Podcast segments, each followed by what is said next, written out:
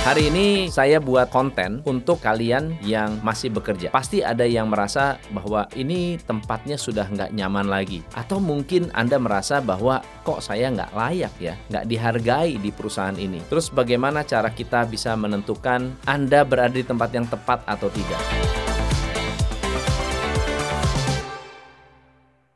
Beberapa waktu lalu kita membahas banyak mengenai bagaimana cara bisa bertahan di bawah tekanan. Bisa jadi ada perusahaan yang menerapkan aturan yang ketat, tapi Anda bisa bertahan karena memiliki nilai-nilai atau harapan yang besar terhadap masa depan perusahaan. Tetapi ada karyawan yang bekerja di bawah manajemen yang tidak menyenangkan.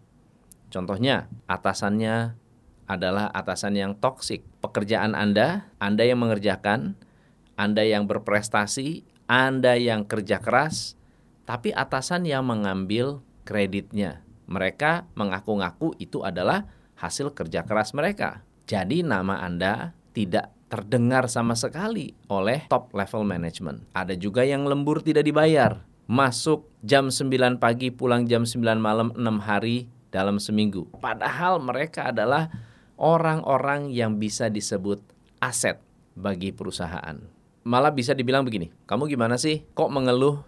Cari kerja susah loh. Di luar sana semua orang lagi cari kerjaan. Pengangguran makin banyak. Banyak orang yang mau menduduki posisi kamu. Wah, Lalu kemudian kalau ini terjadi dengan diri Anda, apa yang harus dilakukan? Teman-teman banyak orang yang sudah terganggu kesehatan mentalnya. Ada yang mendengar telepon itu sudah deg-degan. Dengar bunyi notifikasi WhatsApp langsung keringet dingin. Itu karena mereka sudah merasa trauma dengan tekanan. Lalu apa solusinya jika Anda sudah tidak sanggup dan lelah secara fisik ataupun psikis? Ya memang pilihannya adalah resign. Anda memiliki hak untuk menyelamatkan kesehatan Anda sendiri. Anda memiliki pilihan untuk menjadi orang yang bebas. Lalu apa alasannya sebuah perusahaan ini sebaiknya ditinggalkan?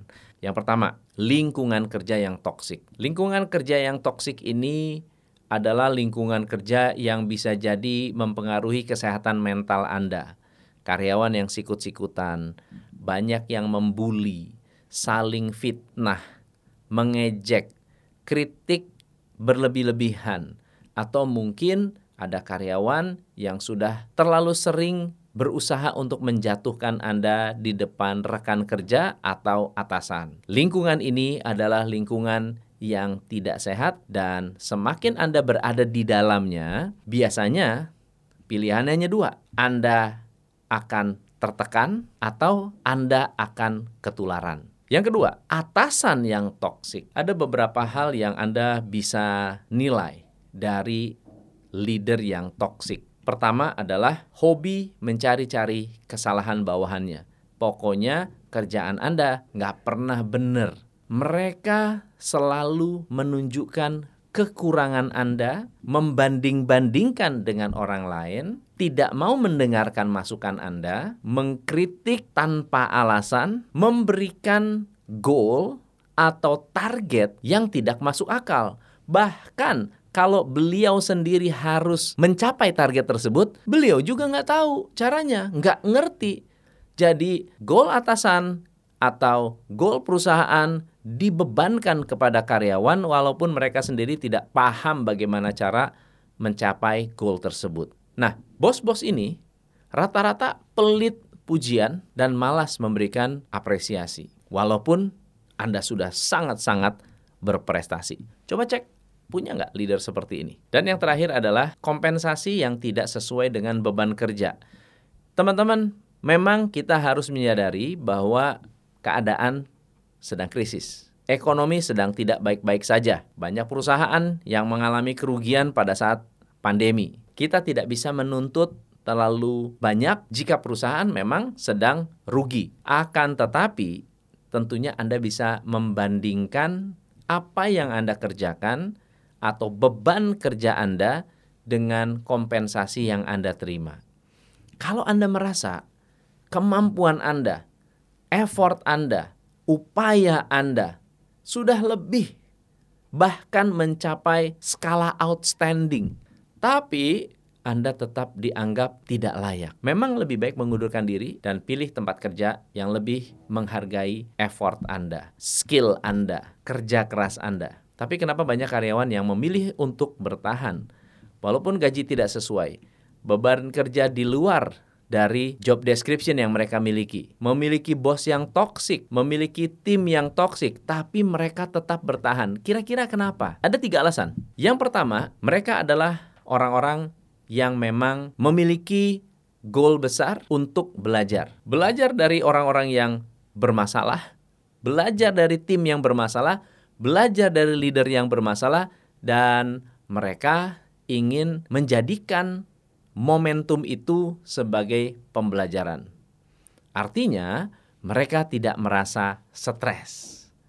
Yang kedua, mereka menyukai lingkungan itu atau mereka memang merasa tidak layak untuk keluar dan resign. Mereka merasa diri mereka, aduh bener juga ya kata bos ya. Kalau saya resign, saya nggak bisa diterima di tempat lain. Kalau saya resign, saya kayak apa? Mereka sudah terhipnotis oleh lingkungan. Yang ketiga adalah bukan hanya mereka ingin belajar, bukan hanya mereka mungkin tidak punya rasa percaya diri, tetapi bisa saja mereka punya agenda lain. Contohnya, ada orang yang nggak apa-apa deh saya berada di tempat yang toksik, lingkungan yang toksik, tapi ternyata saya bisa mendapatkan relasi di perusahaan ini, mendapatkan keuntungan dalam bentuk yang lain dan akhirnya lingkungan toksik itu tidak menjadi pengaruh bagi mereka. Dan kembali lagi mereka tidak stres.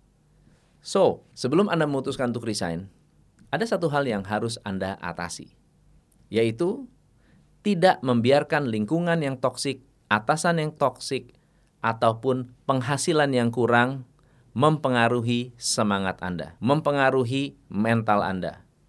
Jika Anda sudah terpengaruh leader yang toksik, lingkungan yang toksik akan mempengaruhi emosi Anda dan akhirnya membuat Anda trauma sehingga ketika Anda keluar lalu Anda melihat dan merasakan tanda-tanda kecil aja dari perusahaan yang baru, Anda akan merasa, wah ini adalah lingkungan yang toksik. Padahal belum, padahal enggak.